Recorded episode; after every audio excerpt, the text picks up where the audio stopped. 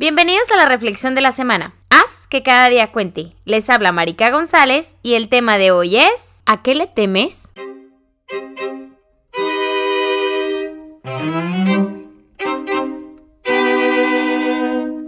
Hoy en la mañana escuché esta pregunta en la radio.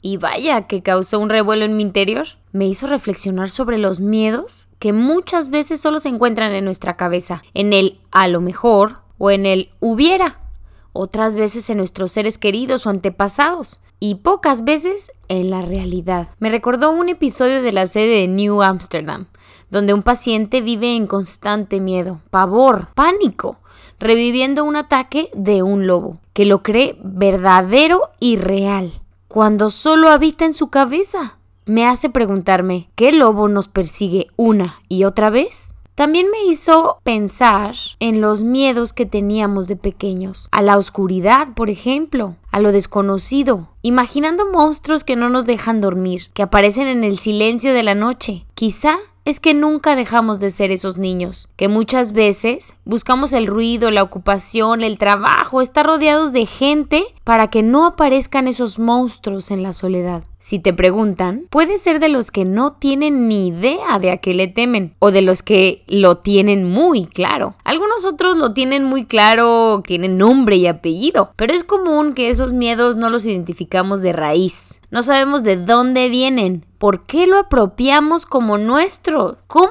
afecta nuestra vida diaria, por nombrar algunas preguntas que se derivan de esto o que me vienen a la cabeza. No me malinterpreten, el miedo es una reacción de nuestra esencia. Como seres humanos es importantísimo. Nos alerta, nos pone nuestros músculos rígidos, nuestro corazón se acelera, pero este no puede ser paralizarnos y anclarnos en el pasado o en algún momento de nuestra vida. Este debe servirnos como impulso para lograr todo aquello que soñamos. El problema es que muchas veces lo desconocemos. Quizá vivimos inmersos en él, adentro de ese miedo, dejando que nos controle, corriendo para que no nos alcance, privándonos de todo aquello que está después de ese miedo. Y normalmente lo mejor está después de eso. Por eso es que muchos contestan hechos, como tener miedo a tener una familia, a tener un hijo, a quedarse sin trabajo. Cualquiera que sea el tuyo, todos tenemos miedo no te preocupes. Pero no es precisamente el hecho de tener pareja o algo por el estilo en particular, un hecho, sino el miedo viene más de fondo. Quizás es un miedo a ser vulnerable ante alguien, a enamorarse. O esto de quedarse sin trabajo quizás no es literalmente, quizás es a la seguridad que representa tenerlo. No creo en las personas que dicen carecer del miedo. Es tan nuestro como seres humanos como la alegría o la tristeza. La necesitamos en nuestra vida, pero tomar conciencia de que la gran mayoría solo se encuentra en nuestra cabeza, como aquel lobo que acecha en la oscuridad,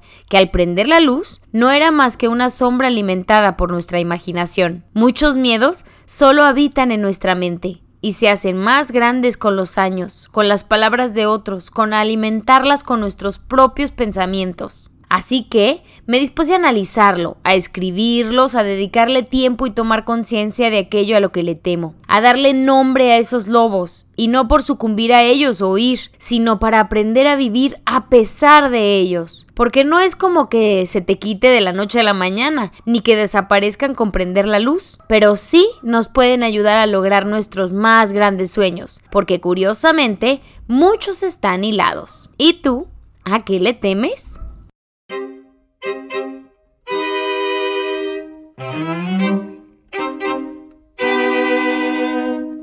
Ha sido la reflexión de la semana. Haz que cada día cuente. Les habla Marica González y si te gustó, te pido me ayudes compartiéndolo, comentando, me encantaría saber tu opinión. Sígueme en Instagram como Marica Glesasco. Nos escuchamos pronto. Adiós.